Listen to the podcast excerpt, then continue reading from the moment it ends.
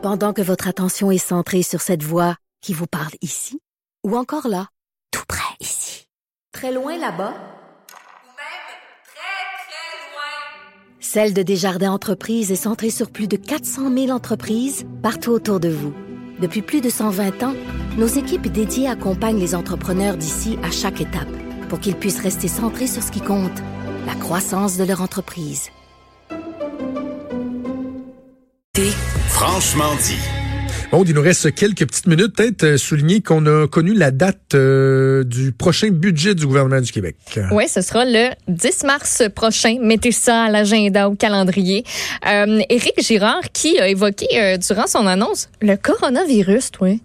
Hein? Parce que il dit, euh, il a tempéré les attentes face au surplus dans le prochain budget à cause des incertitudes qui sont liées à sa propagation en Chine. Il dit que ça s'annonçait vraiment très positif avec l'accord, euh, avec la conclusion de l'accord commercial Chine-États-Unis, mais il y a de nouvelles incertitudes qui sont reliées au coronavirus, à l'arrêt de la production. Coronavirus? le coronavirus. Le NCOV 2019, le coronavirus, oui. Euh, donc euh, voilà, puis il dit ben qu'on va mettre en place tout ce qu'il faut pour euh, parler d'environnement comme du monde, pour permettre au Québec de lutter efficacement contre les changements climatiques. Donc ça va être un budget qui va mettre ça de l'avant. Et ben on se rappelle quand c'est quoi, c'est en décembre dernier, Éric Girard qui avait déclaré que lui anticipait un surplus de 1,7 milliard pour l'année 2019-2020, euh, ce qui est une hausse par rapport aux prévisions euh, initiales, Ouais. qui le chiffrait à 1,4 milliard. C'est intéressant ce que ce qu'il dit pour le, le coronavirus qu'on a parlé ensemble à quelques reprises des impacts économiques de, de cette crise là.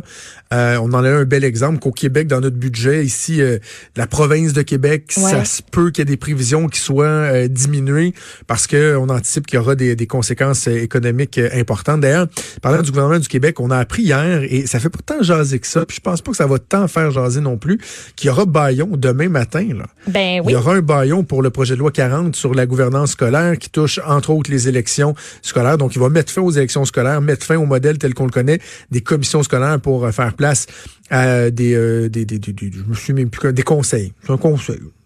Conseil de, de, de quelque chose avec des parents là puis des, des, des bureaucrates Oui. Euh, je, je dis ça comme si je trouvais que c'était c'était la pire invention euh, qu'il n'y a pas mais je non je, je pense que le, le modèle vaut la peine d'être essayé je trouve juste que le- ce gouvernement-là doit quand même faire attention. On, va, on en sera rendu un quatrième baillon déjà. Et à la fin de la dernière session, moi, j'avais des bonnes sources gouvernementales que, bon, tu sais, je les avais questionnées à savoir si ce projet de loi-là pouvait passer sous le baillon à dernière session parlementaire. Puis on m'avait dit, non, parce qu'on a commencé l'étude en commission parlementaire. On veut prendre le temps de faire bien les choses. Mais là, entre ce moment-là où on m'avait dit ça et aujourd'hui, il s'est passé dans les faits, tu sais, une semaine de session. Je sais que Ouais. bon, il- il- la commission parlementaire a siégé un peu en janvier, là, même si la Chambre, elle, ne siégeait pas officiellement. Mais je trouve que si c'était pas du fait qu'ils sont si confortables dans les intentions de vote, dans les sondages, je suis pas certain que ce serait justifié pour un gouvernement de, de bulldozer un projet de loi, un projet de loi comme celui-là. Non, en Moi, effet. tu sais, je, je déchirerai pas ma chemise, là. C'est juste, faut qu'il fasse quand même attention.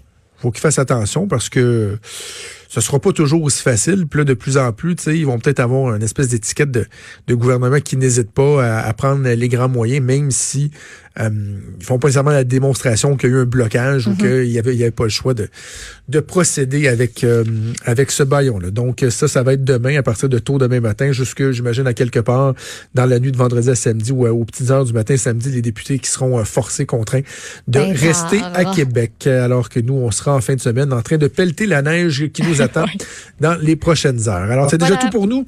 Merci à Joanie Henry à la mise en onde, à Mathieu Boulet à la recherche. Merci à toi, cher Maude. On se retrouve demain à 10h. Yes. Bougez pas, c'est Sophie qui s'en vient. Salut.